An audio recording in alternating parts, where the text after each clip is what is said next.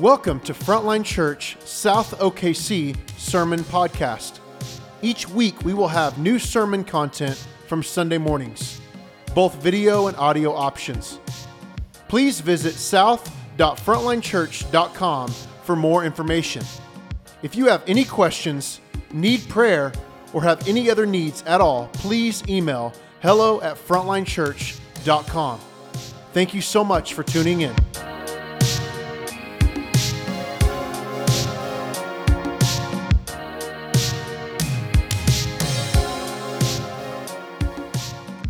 The scripture for today's sermon comes from 1 Corinthians 5, verses 1 through 13.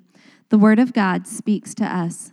It is actually reported that there is sexual immorality among you, and of a kind that is not tolerated even among pagans, for a man has his father's wife. And you are arrogant.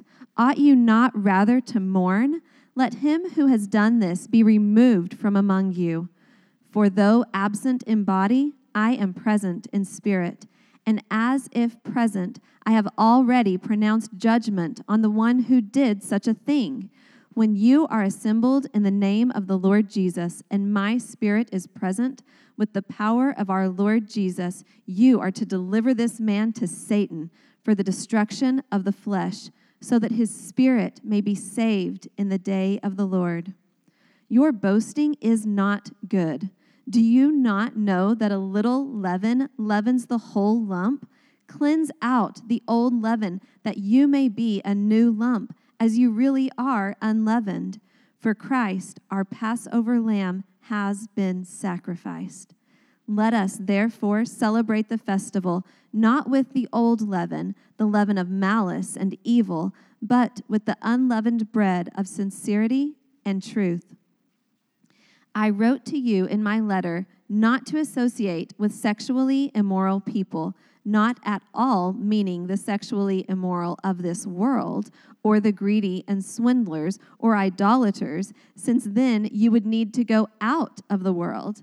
But now I am writing to you not to associate with anyone who bears the name of brother if he is guilty of sexual immorality or greed or is an idolater, reviler, drunkard, or swindler, not even to eat with such a one.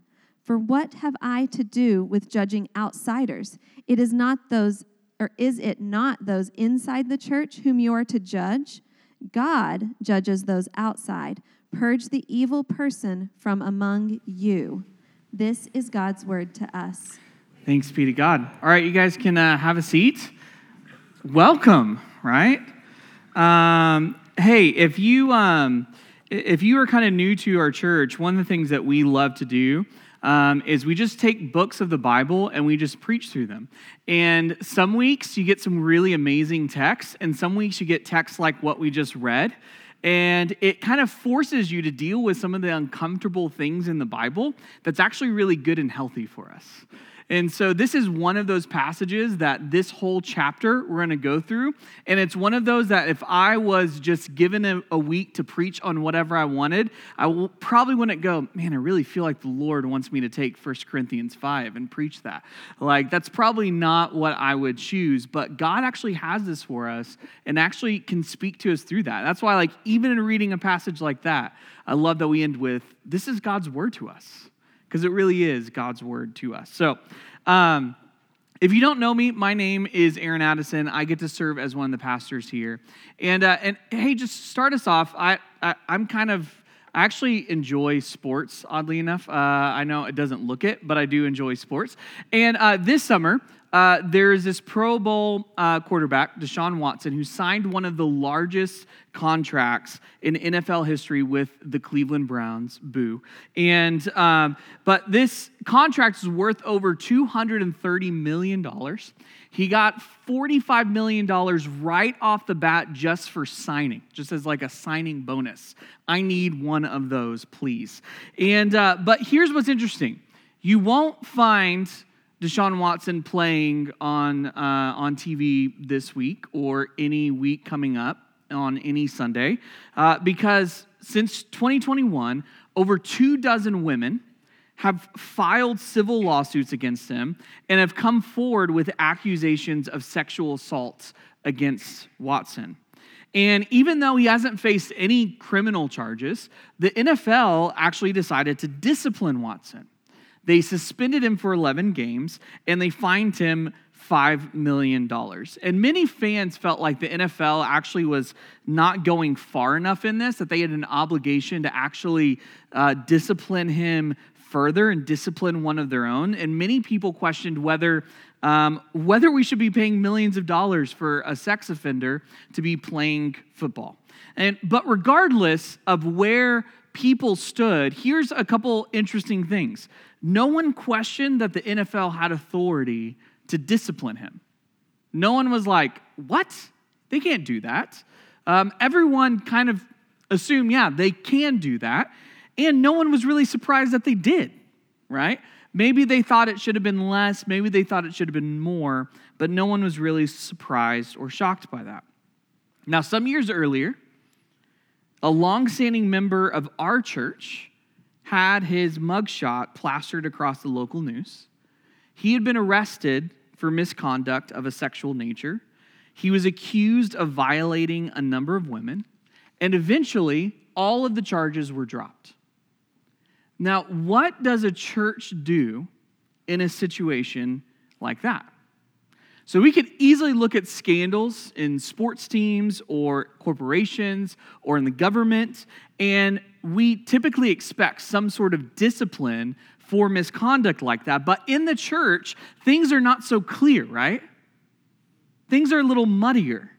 Like the church is, first of all, the church is a place of forgiveness a place of grace and love, a place where people come when they actually don't have their life together. Every single week, we come together and do what we just did, where we come and we confess our sins, we confess the wrongs that we've done, and we receive the assurance of God's grace. So here's kind of the thought I want to lead us down. Wouldn't it some sort of discipline seem to contradict the ideals that the church stands for? And even, especially maybe, whenever a person hasn't even really committed a crime per se, maybe criminal charges are dropped or something doesn't happen, but maybe they're just living in a way that's massively incongruent with their profession of faith. Well, thankfully, the Corinthian church was jacked up enough to help us. because Paul is actually addressing some things in there. If you're just joining us, Paul, who's the author of this letter, is writing to the Corinthian church, which is just an absolute mess. And he actually started this church many years before he wrote this letter. And now the church is just going sideways. And for the last few weeks, Paul has been talking about their divisions and, in particular, their distrust of him. And now Paul is going to kind of take a hard shift right? So if you've been with us, we're going to experience this hardship. Now the tone of this letter changes. The things that Paul wants to talk about changes at this point, and he's going to start addressing some of the real world situations they are dealing with on the ground. And the first one he chooses to bring up is a real doozy, okay? So 1 Corinthians 5 verse 1 and 2. It is actually reported that there is sexual immorality among you and of a kind that's not tolerated even among pagans. For a man has his father's wife. And you are arrogant. Ought you not rather to mourn? So there are two tragedies going on in this text. The first is there's a member of the Corinthian church that's engaging in an ongoing sexual relationship with his stepmother. Okay, you heard me right. That's what's going on here. And even in a city like Corinth that celebrated sexual freedom, this was enough to make pagans blush, right? Even the city's kind of like, did you hear what's going on in there? And this wasn't just hearsay or rumors, this was a publicly known fact. Apparently, this man was very open and unashamed about the relationship that he was having. But that's the first tragedy, but the second tragedy is just as bad as the first, and actually seems to be the thing that Paul is most concerned about. And that's this the Corinthians responded to this man's behavior with what Paul calls arrogance. And later he's going to say is boasting. In other words, they weren't they were tolerating his behavior, but they weren't just tolerating it, they were endorsing it and celebrating it. Now, why would they do that? That makes no sense. Why would they do that? Well, a couple reasons that probably drove them. First, the Corinthian church emphasized the freedom they had in Jesus. Their kind of mantra, if they had a sign outside the front of their church, what it would say is, All things are lawful for me. That was their mantra. That's what they bang over and over again. And they believed that because of the grace of Jesus to forgive sins, they were free to live however they saw fit. What mattered was not their behavior, but their spirituality. So that's kind of going on at play. But also, there's something else. The Corinthians were probably pandering to this man. So we don't know for sure. This is a bit of reading into it, but it seems like Paul later, he's going to connect this man's sexual immorality with greed. And it's very possible that this man was influential, that he was wealthy, that he was well known, that he had high social standing in the church. And as a result, the Corinthians didn't want to offend him. He had all the power. So they kind of were like, we're just going to keep quiet about it. So, what is the church to do in a situation like this? Are their hands tied? I mean, in reality, this man is not doing anything criminal. He's not doing anything that we would send him to jail for. This is a consensual relationship. And the church is supposed to be this place of love and forgiveness. So, can the church just let it be? And Paul's answer is going to be no. The church actually has to take action. So, let's read it, uh, starting in the second part of verse 2.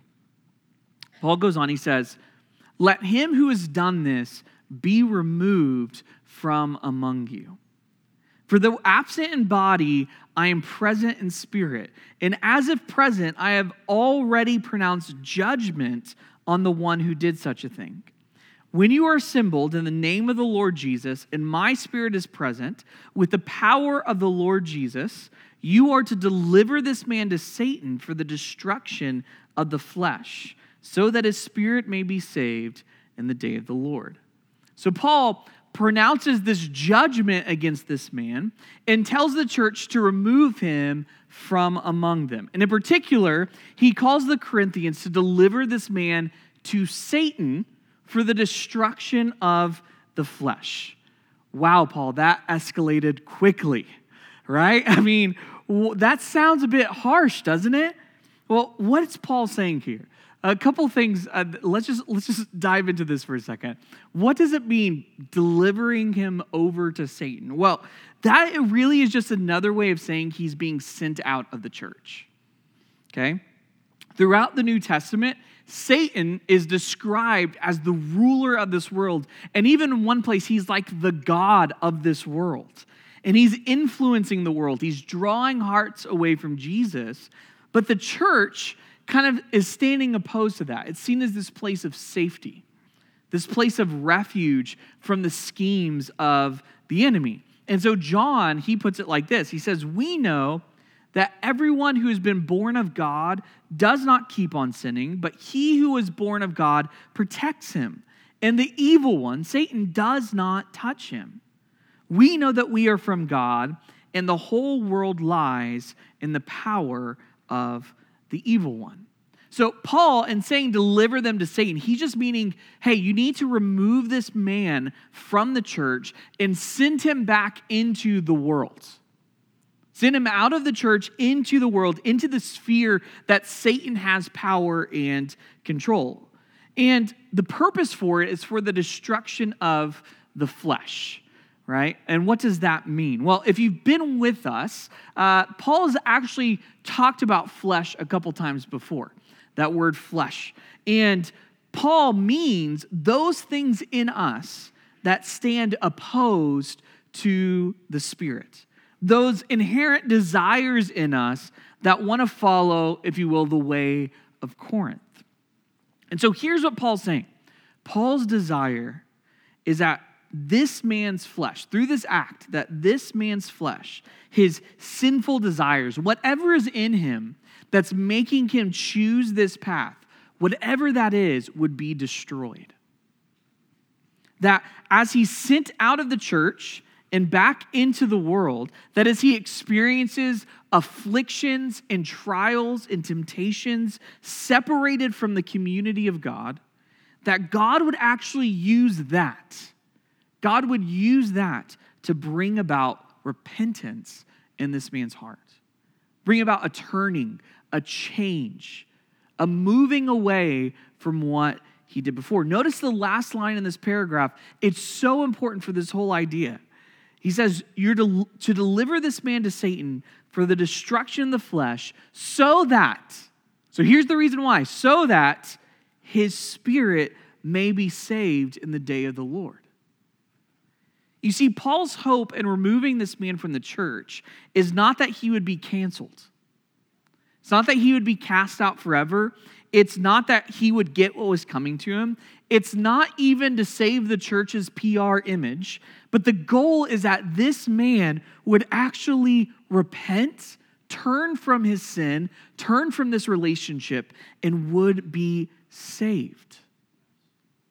Paul wants the church to even be ready to receive this kind of man who's boasting about his relationship with his stepmother, to receive him back when he returns, come to, comes to his senses, puts away his sin, and begins to follow Jesus once again. Now, what's the point? Why, why should the church engage in this? Doesn't this go against everything the church stands for? Back in the beginning, like we talked about. Well, no, actually, it's because of who the church is that Paul tells them to remove this man from among them. So listen to this in verse 6. Paul says, Your boasting is not good. Do you not know that a little leaven leavens the whole lump? Cleanse out the old leaven that you may be a new lump, as you really are unleavened. For Christ, our Passover lamb, has been sacrificed. Let us therefore celebrate the festival, not with the old leaven, the leaven of malice and evil, but with the unleavened bread of sincerity and truth. So, this act of removing this man from the church was not just for the man, but it was also for the church It's also because of the church and who the church is. And Paul is going to use this Old Testament analogy that kind of is lost on us. It's great when the Bible uses these pictures, but this one you're like, I have no idea. That made me more confused, Paul. Um, but he uses this analogy of leavened and unleavened bread. And leaven is what is in dough that makes it rise when it's baked. And even just a little leaven will spread throughout the dough. And maybe a better kind of analogy, Andrew Wilson proposed a more modern kind of analogy for this would be to say a little mold spreads through the whole cheese, right? It's like it has this spreading activity that kind of goes through it. And in the same way, Paul calls the Corinthian church to remove this man from among them because of who they are as a church. The leavened bread is like this man's sin. And once the church has become mixed with this leaven and taken this leaven on, it will spread all throughout until it's taken over. And we're actually called to fight against this leaven of malice and evil and embrace the unleavened bread of sincerity and truth. Now, one thing I want to say at this point, too don't just think of this analogy as sort of kind of, there is a sense where in, in the church allowing certain behavior to go on, it's going to allow other behavior to continue, right? So it's like I have a couple kids. Like if I let one kid do something, the other kid's definitely going to get to do it, right? I can't I can't say to one kid, "Oh, that's fine," and to the next kid, "Okay, you can't do that." Like it's gonna it's gonna be harder to do that once I allow this. I gotta allow that, and it, there is that going on. But also, I want you to see something here. This is not just talking about allowing the behavior and that to spread, but also we needed to see the destructiveness of sin in this. That what's happening is actually this leaven is coming in and it's transforming and destroying what the church is supposed to be. And part of what Paul is calling for is not just to preserve the church, but to protect the church and to protect people in the church. I've been doing pastoral ministry for a long time. And sometimes people have this idea of pastoral ministry or the church that it's kind of like some sort of like fairyland where you kind of just pretend that everything's really great and you kind of put a smile on and people hide their problems and do all of that. That can be the perception that people have. And the reality is the exact opposite of that. Like, this is a place where actually sin comes to light. And as a pastor in the church, you, where I've seen the destructive power of sin to ruin marriages, to ruin lives, to ruin careers, to ruin someone's faith there is a destructive nature to sin that impacts not just you, but the people sitting next to you. And part of what Paul is calling for is, is a desire to actually protect the church. And in particular, I think, I think of situations where there is abuse going on in the church, where there's sexual assault going on, and in those situations, what is loving and kind and just is to do what we can to protect people, innocent people who are being harmed in the church. It's actually an act of love and care. What would be unloving would be to put all of those things under the rug and to allow someone to continue to be victimized and harmed because we couldn't say no to them or stand up for the person who feels like they don't have a voice. So, all of that to say, if you are experiencing abuse of some kind, if you, if you are being sinned against, it's okay to talk about that. It's okay to talk about that. Um, now, all of this requires a bit of clarification that Paul is going to go on with in verse 9. So let's read it.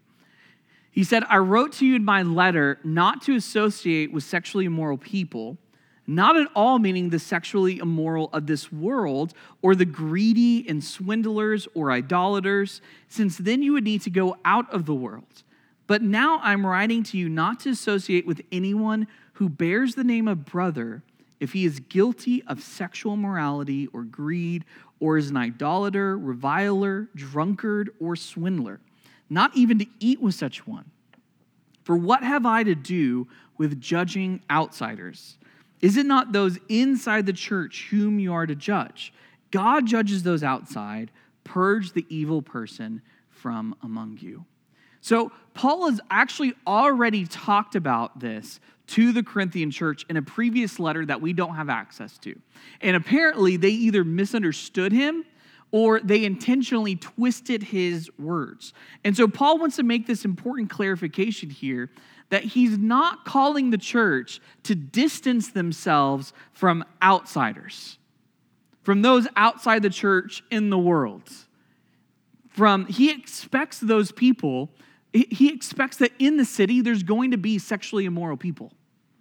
There are even going to be people who maybe are visiting a church, checking things out, who are who are living in all sorts of brokenness and sin. And he kind of wants to clarify, hey, I'm not saying distance yourself from them.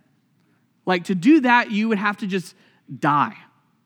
Because there's brokenness and sin all over the world. And we're called to love and serve and care for those people. That's part of why we're here. But instead, he zeroes in on anyone who bears the name of brother.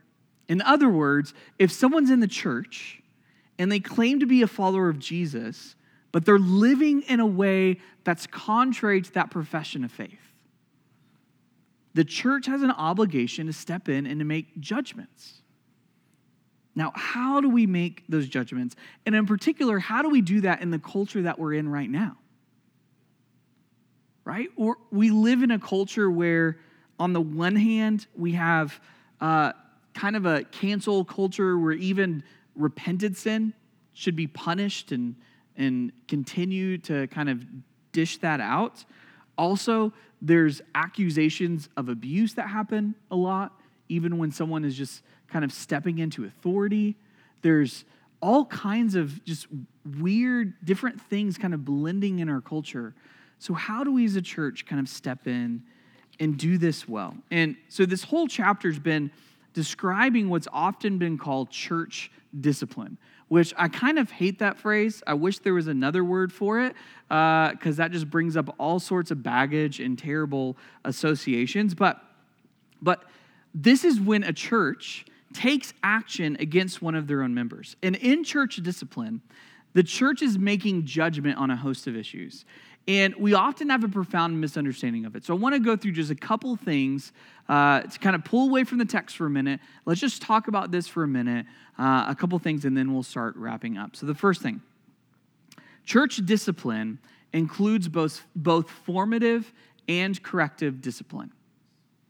Church discipline includes both formative and corrective discipline. So many times we think of discipline as only a corrective measure, right? So we discipline a child or an employee or a teammate to correct some sort of errant behavior. And while discipline does include that, it's much broader than this. Um, discipline also includes the ways that we form and shape our lives for the better right? We talk about we want to be more disciplined, right? Discipline, when we use discipline when we watch what we eat, when we exercise, when we train ourselves to do something a certain way. So you have formative discipline and corrective discipline, and both of them are actually important and they serve different purposes. Formative discipline keeps us heading in the direction we want to head, right? If there's some goal we have, uh, we, we, formative discipline is how we train ourselves to stay on the path we need to stay on to reach that goal. Corrective discipline is what happens to push us to get back on the path when we've kind of strayed from it. In every organization that has some sort of goal or value or identity, will have some sort of formative and corrective discipline. So, sports teams, corporations, clubs all have discipline policies. If you are employed, your employer has some sort of discipline, both formative and some sort of training, how you are to do things, the things that they want to see out of you as an employee, and also corrective if you move away from that. And corrective discipline measures will look different from place to place, but even the most inclusive organizations have either written or unwritten policies about removal in extreme cases. So, for instance, one company that actually helps different workplaces create a more inclusive environment has created an inclusive code of conduct to help workplaces be more inclusive. And in that code of conduct, it states that the company, quote, will not tolerate discrimination, harassment, or any behavior or language that is abusive, offensive, or unwelcome. Employees who violate this company's code of conduct expectations will face disciplinary action. Possible consequences include additional training, verbal and written warnings, suspension, and termination of employment. So, in other words, if you are actually committed to a certain version of inclusion, you will have to exclude those that don't meet that standard. Okay? So, in the same way, in the same way, the church has both formative and corrective discipline. Formative discipline includes things like teaching, preaching, prayer, uh, the sacraments, Lord's Supper, baptism, community, spiritual practices, Sunday morning liturgies, etc. All of these things shape us towards the way of Jesus and they keep us heading in the right direction. And so, this is kind of what we saw last week in last week's sermon passage, where Paul was giving the Corinthians this cross shaped vision of Christianity. He was providing some formative discipline forming them in the way that they needed to go. But the church also has corrective discipline. Now, oftentimes, we're going to talk about this, this is done informally as people correct us when we've strayed from the way of Jesus. We need others who can look us in the eye and remind us what path we're supposed to be on. But other times, corrective discipline takes on a more formal nature, which sometimes includes what Paul's talking about, which is removal from the Lord's Supper and or removal from the church. So church discipline includes both formative and corrective discipline. Second thing is corrective church discipline. So looking at just that lens, corrective church discipline is a process that requires careful judgment It's a process that requires careful judgment. The corrective church discipline that we see in Corinth, where Paul is calling them to remove a member from the church, this typically happens after a long, lengthy process. It doesn't start at removal. In fact, Jesus himself is the first one to kind of lay out a general outline for corrective church discipline. And he does this in Matthew 18. I want to read this for you. This is out of Jesus' mouth. He says, If your brother sins against you, go and tell him his fault between you and him alone. If he listens to you, you have gained your brother. But if he does not listen, take one or two others along with you, that every charge may be established by the evidence of two or three witnesses. If he refuses to listen to them, tell it to the church. And if he refuses to listen even to the church, let him be to you as a Gentile and a tax collector. And so, as a principle, the first step in this whole process doesn't start in some committee or in some elder meeting. It doesn't get aired out on a Sunday morning or in some members gathering. It starts by you going to the person who wronged you and correcting them one on one. If someone who claims to be a follower of Jesus has sinned against you, if they've done something wrong, Jesus actually wants you to take initiative and correct the person, to bring it to light, to tell them to clear the air. And when done correctly, this is where 90% of church discipline stops.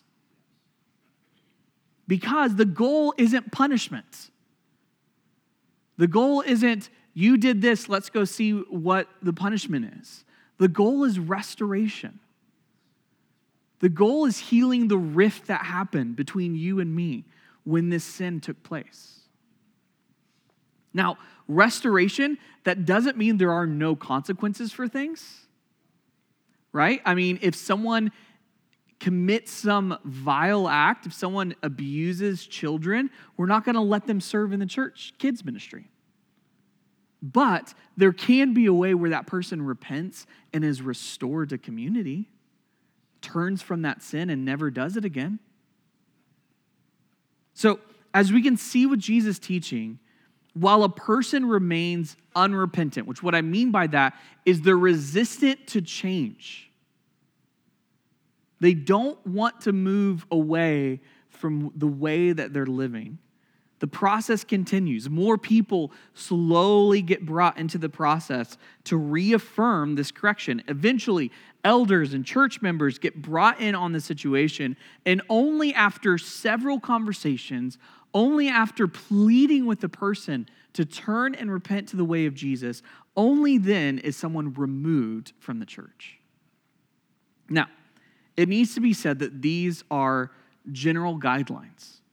Church discipline has to be informed by the wisdom of all of Scripture. Matthew 18 isn't the only place that shapes this process for us. And Second Thessalonians 3 and Titus 3, both of those give specific instructions on how to handle specific situations, such as idleness and divisiveness.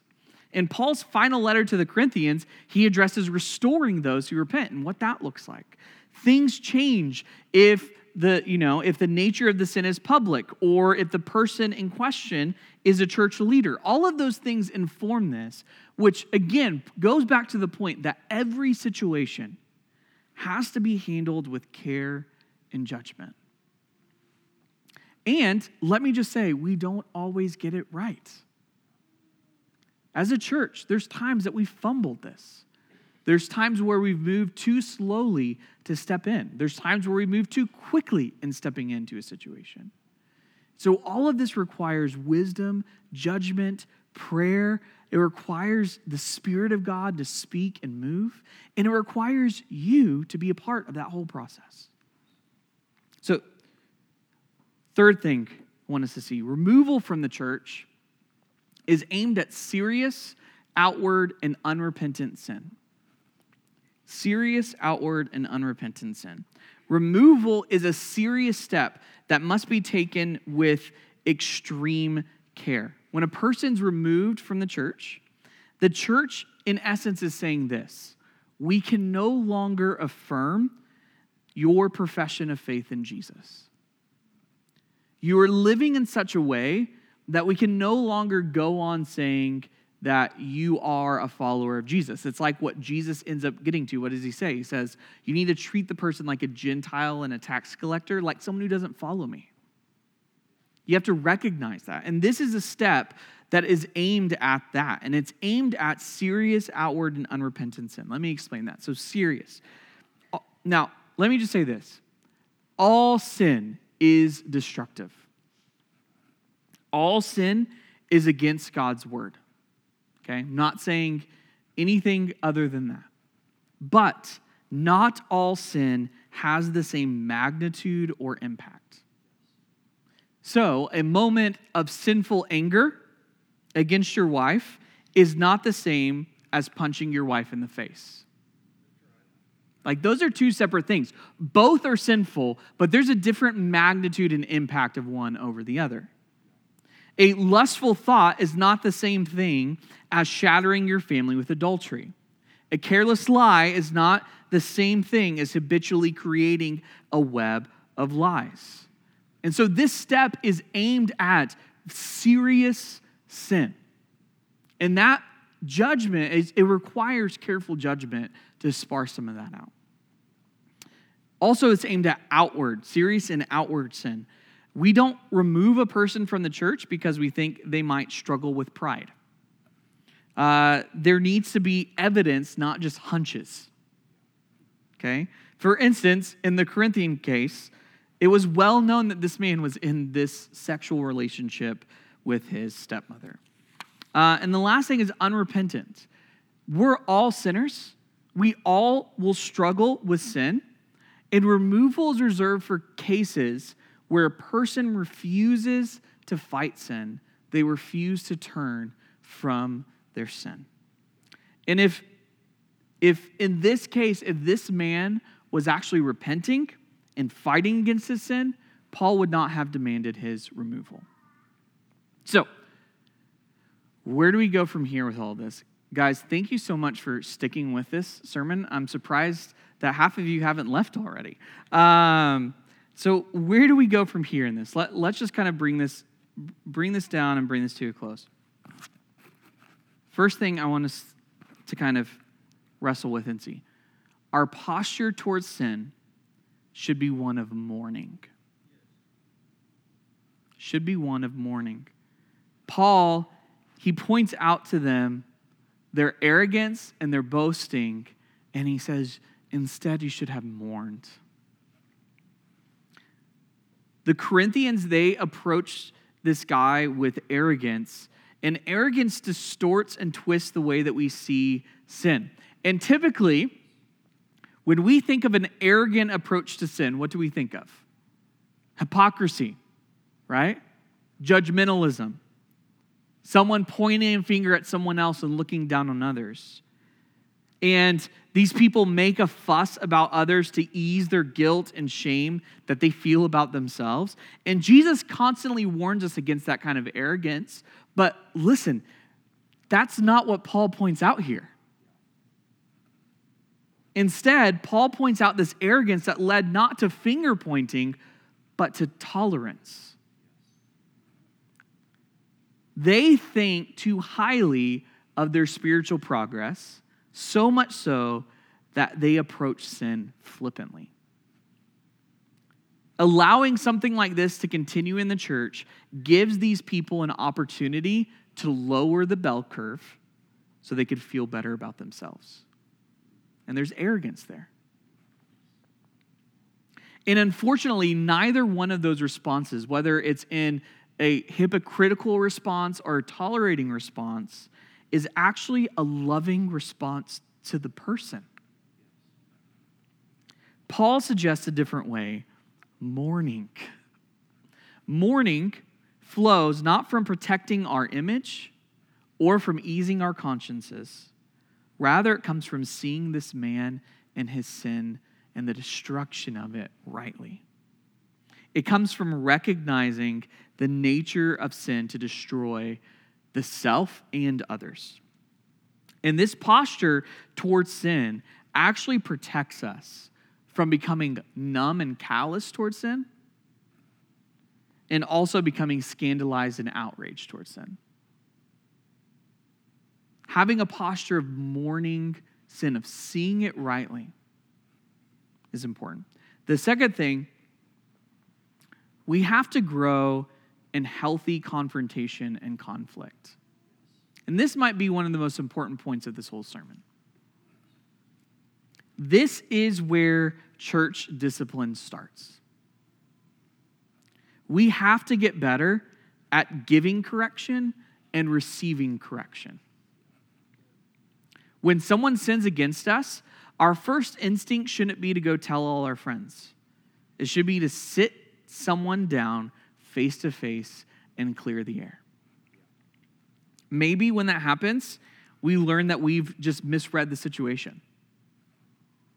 But maybe we've just helped our brother or sister stay on the right track towards Jesus. We all need others to help us along the way, and others need us. And this requires a commitment to one another that when things get hard, we stick it out and we work it out. And one of the things, too, I think we just need to say in this is the church is supposed to be a place where things come to light. And I know often we think of the church as a place to keep secrets, and it's not. It's not. When others do something wrong to us, we need to clear the air with that. Keeping, keeping those things, keeping sin hidden, is the way for sin to fester and grow. We have to voice those things. And if you are not in a place where it's safe for you to voice that, you need to bring other people into that. You need to shine light on the darkness.